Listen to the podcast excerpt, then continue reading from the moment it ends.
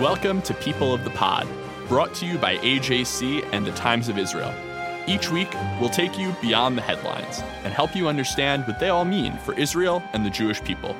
I'm your host, Sefi Kogan.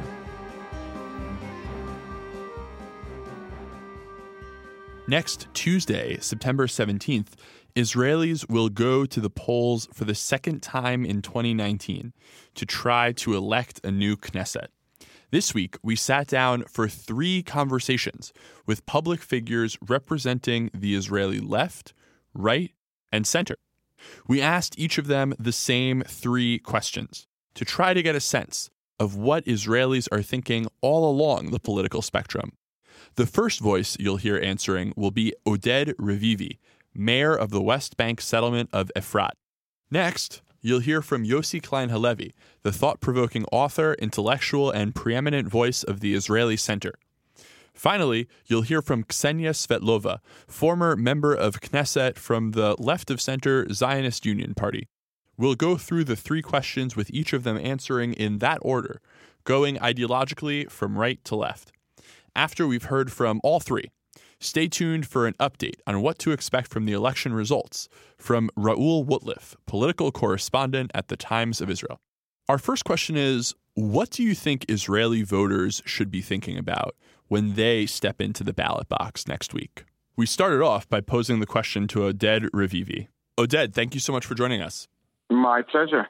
Well, I have to admit, these elections are extremely confusing because even if you compare it to the elections that just happened a few months ago, there's even less of a discussion over different agendas, different platforms, different beliefs or views as to where the country should go. It seems like this specific election has almost totally been focused on either you are for Bibi or against Bibi, the serving prime minister. And I think in that respect, he's managed to dictate that will be the topic of the elections. Even the allegations of his criminal offenses, which was a very big part of the previous campaign of the elections, has almost completely been ignored for the run-up to these coming elections. So it's not what the people have to think about, but it's really what the people are going to think about. I could say a list of important issues which people should consider about the future of the state of Israel. But I would think that most people going to vote are going to vote either for Bibi or against Bibi. And even if you don't vote for the big two parties, you're going to vote for parties which have declared if they're going to sit in a coalition with him or you believe that they're not going to sit in a coalition with him. Next, we asked the question to Yossi Klein-Halevi. Yossi, thank you for joining us. Oh, pleasure, Sophie. Well, most of all, I think the question should be, what kind of Israel are we hoping to see emerge from this? Do we want to see an Israel that continues to respect the rule of law, where no one is above the law, where the most basic interests of the country aren't held in thrall to the personal political needs of our prime minister, where corruption is squarely faced and not blamed on the police, the media, the courts? Do we, in short, want to see an Israel that is democratic as well as Jewish? And I think that at this point, the debate about Israel's Jewishness has been resolved. And there was a debate here in the 1990s during the Oslo years. There was a strong part of the Israeli elite, the secular left-wing elite, that raised the question of whether Israel should continue to see itself as a Jewish state. And that question has been decisively resolved. The strong majority of Israeli Jews believe that we should be a continuity of Jewish history, that we have a responsibility to Jews around the world in whatever fashion. I think it's a little ambiguous for Israelis exactly what that responsibility is, but I think most Israelis believe we should have some connection to world Jewry. And so the question of the Jewishness of Israel has been resolved. Exactly how Israel should be a Jewish state remains very much on the agenda. But now, the more basic question that's opened up, and it's opened up in part because of Netanyahu, not only, There were other factors. But the increasingly acute question is, in addition to being a Jewish state, are we going to continue to cherish and protect our identity as a democratic state? That, for me, is what this election is about, and that's what I wish more Israelis were focusing on when they were deciding who to vote for. Finally, we asked Ksenia Svetlova. Ksenia, thank you so much for joining us. Thank you so much. It's good to be here. Well, we are almost 9 million people right now in Israel. And of course, you know, the Israeli society is very diverse. We have many different ethnic minorities, religious minorities. So it really, you know, you have the whole spectrum of issues, starting from, of course, security, which is, I think, the priority number one for most of Israelis. Israel is a tiny country that borders four Arab countries and also with the Palestinian autonomy, which is still not a country, but maybe in a way, sometime it will become one.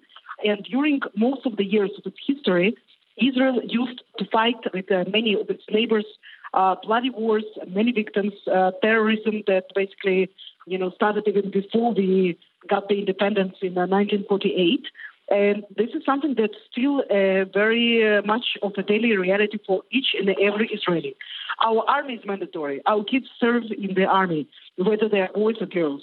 And each and every one of us, we do understand that if our borders will not be secured, not only from the immediate neighbors with whom we have now perhaps better relations than before, but from outside threats, such as, for example, the Islamic Republic of Iran, that is increasingly terrorizing and threatens the security of the state of Israel, then, you know, it doesn't matter what kind of economy we will have. Because if we cannot provide for the daily security, that the people would be able to enter the bus and not, you know, thinking that whether it will be, you know, perhaps will it explode or not. Will a person be stopped when he's going to the prayer in the old city of Jerusalem in his back by terrorists? Or he can make it all the way, pray and go home safely. So this is, of course, priority number one, I think, for religious, for secular, for men, for women, for young and old. This is, I think, the only parameter that actually in some way unites the Israelis, yes, because we want, all of us, we want to feel secure. We want to know that our borders are secure and in our houses, yes, we are not threatened by rockets from Gaza or in the north from Lebanon, from Hezbollah. The economic situation and social justice is becoming more and more important in recent years. And it appears in the many polls as a consideration for voting for this party or another party. But there are also things that are important to specific groups. For example, our religious liberties, the civil marriage, you know, things like that, that I think that's especially associated with a group of newcomers from former Soviet Union, immigrants from the former Soviet Union, that they are almost, I would say, 600,000, maybe even more, you know, 650,000 in Israel. So this group specifically is very attentive to the issues of religious conversion, you know, liberal values, and religious freedom. Next, what should diaspora Jews here in the States or elsewhere in the world, what should diaspora Jews be thinking about as Israelis go to the polls? Here's Oded Revivi's answer to the question. I think, being completely honest, the major challenge these days, and it crosses throughout all the parties, most of the Israeli politicians, I would even dare say most of the Israelis, are unfamiliar with the diaspora, with the challenges that the diaspora is facing, are also unfamiliar, unaware of the importance of organizations, even like AIPAC and its role in American politics and how it helps the state of Israel. A lot of the Israelis, a considerable amount of Israeli politicians are unaware. And this unawareness, and you can blame whoever you want, but has basically brought into a reality which I think anybody who is aware of the type of relationship or importance can definitely say that it's caused a problem of a distance which is growing bigger and larger. And if I would be a Jew living in the diaspora these days, I would be trying to think, how can we try and strengthen the bond, how we can renew the tight relationship that might have been in the past. The role game has changed. In the past, Israel relied on the diaspora. Today, Israel might be the stronger partner of the two parties And maybe Israel needs to look out, reach out more to see how we can strengthen the diaspora and not see them as Jews who haven't filled the Zionist dream and come to Israel and ignore them, but understand that they have an important role in keeping alive the Zionist dream, and we need to see how we strengthen that relationship. This is what Yossi Klein-Halevi had to say. Well, first of all, I think that American Jews should have a greater appreciation and understanding for the security dilemmas, the fears that Israelis live with as a matter of course. We face the kinds of security threats that no other country in the world has to contend with. That's a big statement. But I think if you look around our borders, we are virtually surrounded by allies or proxies of Iran, and increasingly in Syria by actual Iranian forces. And the Iranian goal is to entirely circle Israel and to make it nearly impossible for us to adequately defend ourselves. And that's what we're facing. And there is very little disagreement in the Israeli political system about how we need to respond. In fact, there is no debate. Here we are in the middle of an election. We have a right-wing government that is actively bombing Iranian or surrogate Iranian targets all over the Middle East, in Lebanon, in Syria, in Iraq. And nobody has brought that up as an issue of contention. Not even the left, not even the Meretz party has attacked the government's policy on striking out against Iran.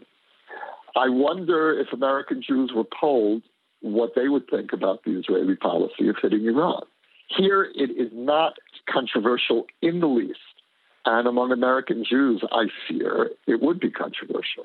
So I'm looking for American Jews to have a greater sense of a shared responsibility for Israeli security. And very often what I hear from progressive American Jews is a critique of Israeli policies. I agree with some of those critiques, but I don't hear the same concern for Israel's security dilemmas. I don't hear the same appreciation for Israel's security dilemmas that you'll find virtually across the board in the Israeli political system.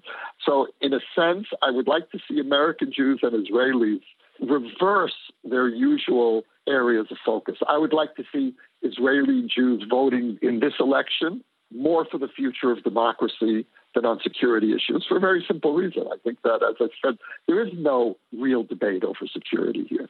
I'd like to see Israelis voting on issues of the future of democracy, and I'd like to see American Jews focusing more on issues of Israeli security. So that's a little counterintuitive for both communities, but I think that we will be a healthier Jewish people if we're able to adopt something of the perspective of the other. If more Israelis were concerned, as American Jews are, of the future of Israeli democracy, and if more American Jews were concerned, as Israelis are, for our ability to defend ourselves in an increasingly dangerous Middle East.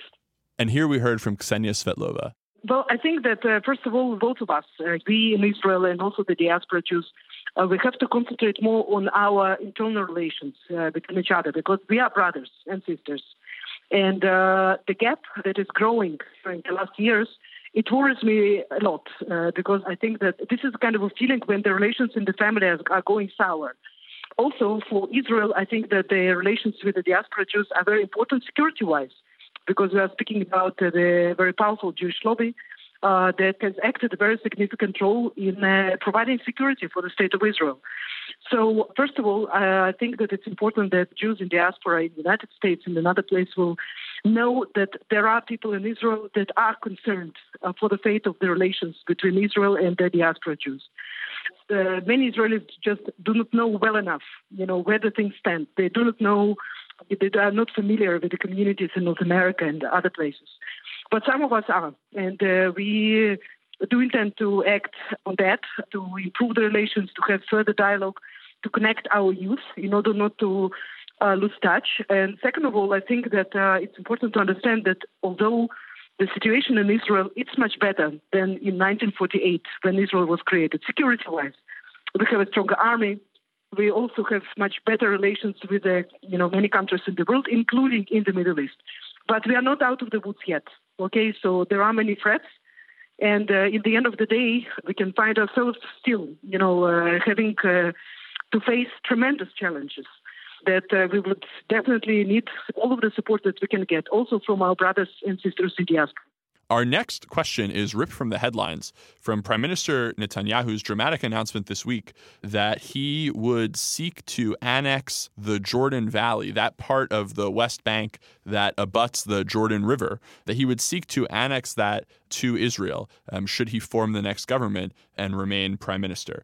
What impact is that announcement likely to have on the election? Here's Oded on that question. The first and number one impact that it has had on the election is that it allowed him to carry on being on the headlines, on the news headlines. Just as you said, you're reading out from the headline. That's where it's put this announcement. He, every day, every night, what he's thinking is, how can he maintain the agenda of the elections being all about himself? And coming out in a headline like that, and creating controversy, creating a discussion, you have at least 24 hours where all the media outlets, all the interpreters, all the politicians are all responding to what he said. That's what he wanted to achieve. He definitely was succeeding in achieving it. There were two slight hiccups. One was that there were missiles fired from Gaza towards Israel. And number two was President Trump put out on Twitter regarding Bolton, which basically drew some of the attention from what Bibi wanted the agenda to be, to another two very important issues. And whether it will come into fruition or not, there are a lot of questions as to how you actually do the annexation, what status do you give the people involved, how is it going to come about, what's going to be the response of the Palestinians, is it going to promote peace or is it just going to make life easier for the Israelis? A lot of very difficult questions which I think are on the table, and not all the questions have good answers. And unlike moving the embassy to Jerusalem or recognizing the Israeli sovereignty over the Golan Heights, when you start discussing Judea and Samaria, the issues are way more complex because of the proximity, because of the amount of people that live here. So it's hard to know and hard to tell whether that declaration before the election will actually come afterwards into fruition. What impact does it have on the voters? Some of them are definitely buying the promise and say, oh, well, we'll move our vote to Netanyahu to strengthen him instead of voting for the smaller parties. And those who oppose, of course, say, well, or those who don't believe him will say, we need to vote for the more ideological parties in order to make sure that what he's saying today, he won't go back on tomorrow. This was Yossi's answer to the question. Well, first of all, we're speaking a week before the election. And the great fear that I have is what damage is Netanyahu going to do to the country in the 7 days remaining? How much more damage can he do to us in his increasingly desperate maneuvering? This is such a transparently desperate and ludicrous move that I don't think many Israelis are going to take this seriously. On the right, to the right of Netanyahu, what you're hearing people like Ayelet Shaked and others saying very reasonably is that if Netanyahu wanted to annex the Jordan Valley, he's had 10 years in office. Why the sudden urgency a week before the election? And in my camp, in the center, I don't think anyone is going to be swayed one way or another. I think there's a very good argument to be made for long-term Israeli presence in the Jordan Valley. But that's not an issue to be resolved a few days before an election by a frantic prime minister. It's an issue to be discussed seriously in Israeli discourse. It's an issue to be unpacked in security forums. And ultimately, it's an issue to be voted on in a national referendum, if it comes to that. So I think that Netanyahu is looking increasingly, frankly, ludicrous with his last-minute desperate pronouncements. Finally, here's Ksenia. Well, first of all, I have to tell you that many of the Israelis, specifically on the center-left wing, but also those who vote for the right, are quite suspicious of electoral promises because Netanyahu has been the longest-serving prime minister in the history of Israel, more years than Ben Gurion. which is incredible. And if he wanted to have the sovereignty over the Jordan Valley and northern part of the Dead Sea, he, of course, could easily do that. During the last 10 years, he had the majority. Many members in his coalition wanted to promote such legislation. And I do believe that ideologically he does not support this move. He will say now everything that he can because we are talking elections.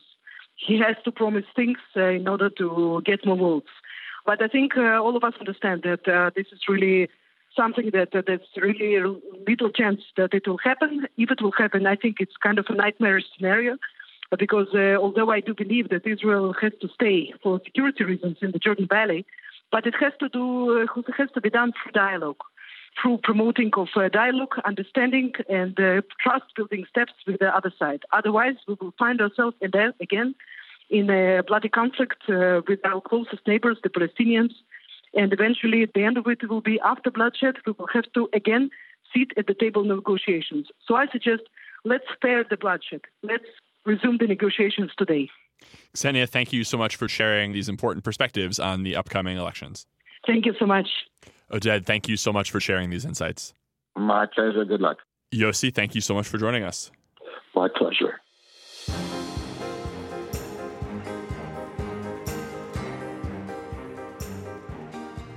No one knows for sure what will happen when Israelis vote next week, but one person whose guesses will be rather better than most is Raoul Wootliff, the political correspondent for The Times of Israel. Raoul, thank you so much for joining us. My pleasure. Thanks for having me.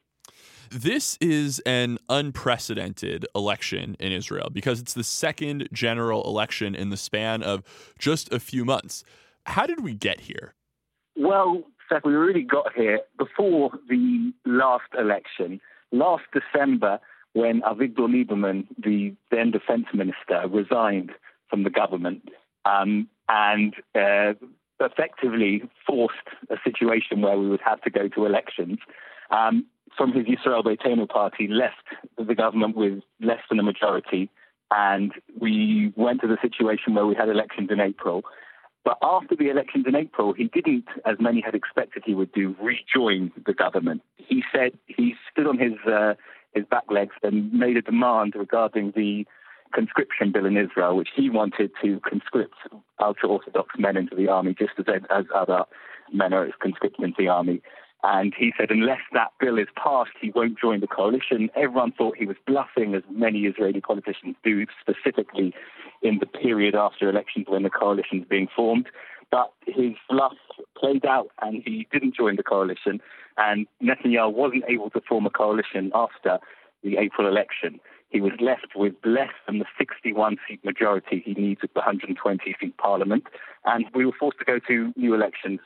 Now, I say we were forced to go to new elections, but in fact, in the normal situation in Israel, if the first person to form a coalition is unable to do so, it will go to the leader of the second largest party or someone else.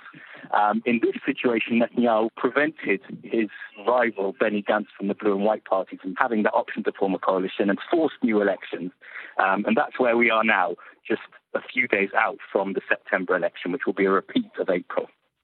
So how do we anticipate the do-over nature of this race impacting the results that we'll see next week? Well, up until now, we're seeing in polling a very similar situation playing out, whereby Prime Minister Benjamin Netanyahu and Benny Gantz's Blue and White party each have around 30 to 35 seats, a very similar amount, but neither on their own would be able to form a coalition without Avigdor Lieberman's Yisrael Beitenu. So as it seems at the moment, we would be stuck in the same deadlock. Avigdor Lieberman has said he would only join a coalition that's a national unity government of both the Likud, Netanyahu's party, and Blue and White, Benny Gantz's party, which would effectively mean there could be a government without the ultra-Orthodox parties, without the satellite right-wing parties, without any of the parties to the left of Blue and White. Just those three could potentially form a coalition. But as it is in Israeli politics, it seems that that's very unlikely, if not impossible, because the Blue and White party have said they won't sit in a government with Benjamin Netanyahu due to a number of his statements, his promises, and specifically the three criminal cases open against him. And Benjamin Netanyahu said that he won't be able to sit in a government with Benny Gantz because he, in his words, is a leftist who's trying to bring down Netanyahu and damage the state of Israel. So it seems like we're headed for a similar gridlock situation. The big difference this time is that we've already had repeat elections, and no one in the country wants new elections. And I think it would be very difficult for the politicians to drive the country back to third elections. There would have to be something, someone would have to give, either from Blue and White or from Likud. It's unclear what at this stage, but I don't think the public will be very forgiving for another set of elections within just 5 or 6 months. Mm-hmm. Raoul, one thing that election watchers kind of bemoan here in the States is that often we have really quite low turnout for elections. Israel does not generally have the same problem. I think, you know, depending on the election, American turnout rates can sometimes hover right around 50%. In Israel, it tends to be closer to 70, 75%. But we did see in the April election, we saw fairly historic lows, I think, for Arab turnout. And there were some other interesting turnout quirks in that election. How do we anticipate that turnout might be impacted with this do-over election? Well, there's no doubt that turnout will be a key factor in determining the election. It seems likely that the turnout would be significantly lower than last time, which was about 68%. The only figure we've got to test that is the votes of the diplomats and the embassy staff who voted last week. In the April election, their turnout was around 79%. This election, it was 69%. It's very likely we'll see an even bigger drop nationally. But how that affects the parties is dependent on who turns out. I was speaking to a senior official of one of the parties who said to me, turnout will definitely decide this election. The question is, which voters are going to turn out? You know, is turnout a good thing? It's a good thing if your own voters come to the polls, but we'll have to see. Netanyahu is known to be a master campaigner, and in the final days of every election really pushes the public to vote for him, and he did so in the last election. But at the same time, Blue and White is hoping that the momentum that they can see of people who are looking for change, looking to replace the prime minister, could give them a higher turnout in the final stretch. Now, a casual follower of the election news might have heard snippets of things about West Bank annexation, about hidden cameras in the polling places, looming military threats from Iran and its allies, fatigue in the electorate over Prime Minister Netanyahu, questions in the general public. That's just this week, Sefi. Well, just this week.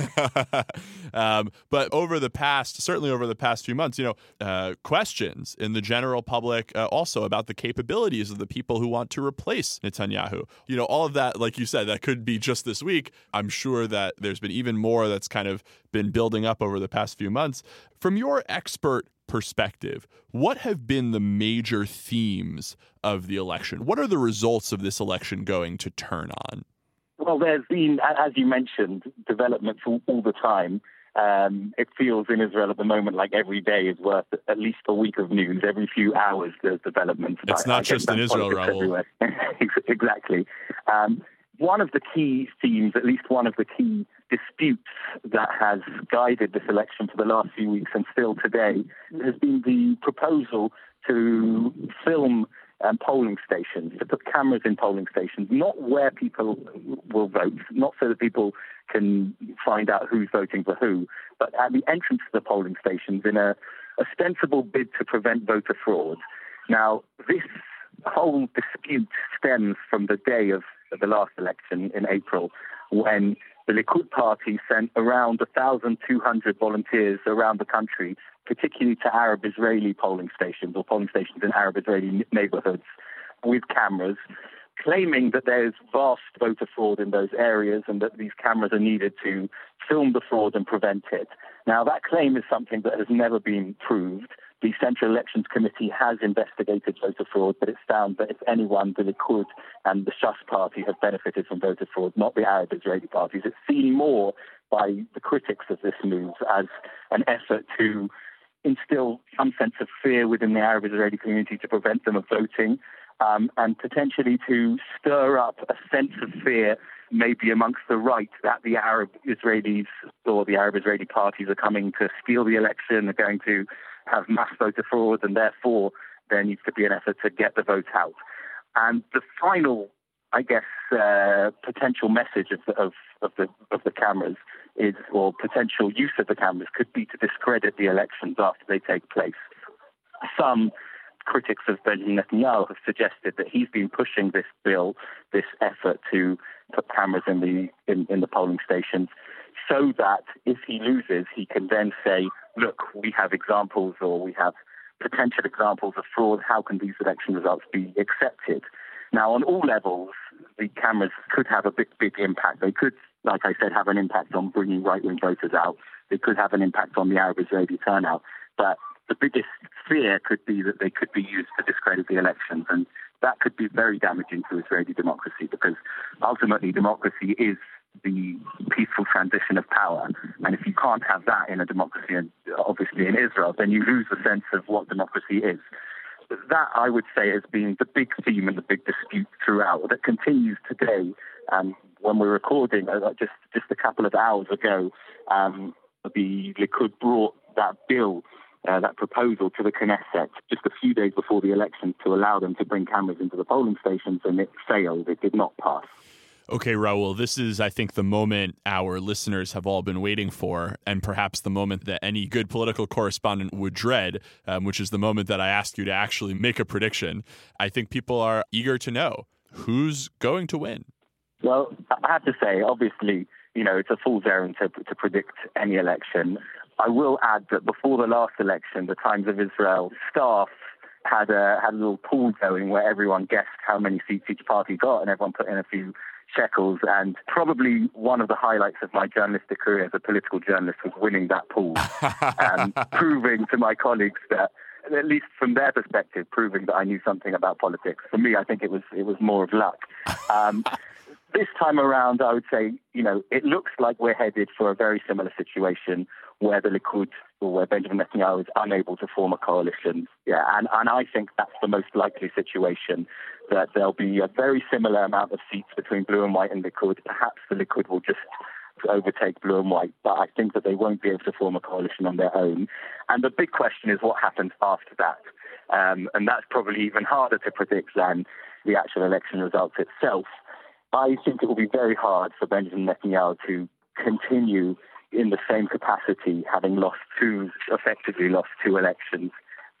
His whole political persona is about him being this magician, this political mastermind. And if the magician has no more tricks, then he's not entertaining anyone anymore. And I think it will be very hard for him to hold on both within the Likud party and to the notion that he is the only person able to do this if he doesn't get that majority. Well, here in America, colleagues have to content themselves with playing fantasy football and filling out March Madness brackets. It's interesting to learn that in Israel, it's politics that's the real armchair sport for everyone. I have to say, I also won the March Madness pool, which is very proud of. Wow. Well, it sounds like you're really on a roll, and we'll be watching closely to see if your prediction here holds up as well. Raoul, thank you so much for joining us. Thank you very much.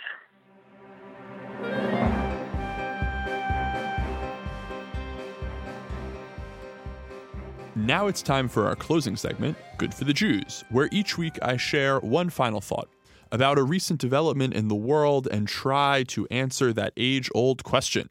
Is it good for the Jews? Borat. Good for the Jews? Borat, the infamous fake Kazakhstani journalist who made his debut on HBO's Dolly G show and became world famous in the 2006 movie that bears his name, is decidedly not a fan of the Jews, as even a cursory listen to his favorite song, Throw the Jew Down the Well, would quickly make clear. It's probably not news by now that the actor who plays Borat, on the other hand, the British Sasha Baron Cohen, actually is himself Jewish. Now, Cohen is leaning into that Jewishness with a rare turn in a serious role for the new Netflix miniseries The Spy. In it, Sasha Baron Cohen plays Eli Cohen, the famous Israeli agent who infiltrated the highest echelons of the Syrian government and defense establishment before being caught and executed in 1965. The Egyptian-born Cohen, of Syrian Jewish descent, used his Arab background as a strength. and his sacrifice began a process of changing the way that Israeli society thought about Jews from Arab lands and their contributions to Israeli society. Today, municipalities across Israel have streets and whole neighborhoods named for Eli Cohen, and every Israeli knows his story. Now, through Sasha Baron Cohen's work bringing him back to life on Netflix's The Spy, more Americans and others will learn Cohen's story too. That is certainly good for the Jews. You can subscribe to People of the Pod on iTunes or Google Play, follow us on SoundCloud, or learn more at ajc.org/People of the Pod. The views and opinions of our guests don't necessarily reflect the positions of AJC and The Times of Israel. We'd love to hear your views and opinions or your questions. You can reach us at peopleofthepod@ajc.org. If you like this podcast, be sure to rate it and write a review to help more listeners find us. Thank you for listening. I'm your host, Sefi Kogan. This episode is brought to you by AJC and The Times of Israel. Our producer is Kukang Do. Our sound engineer is TK Broderick. Tune in next week for another episode of People of the Pod.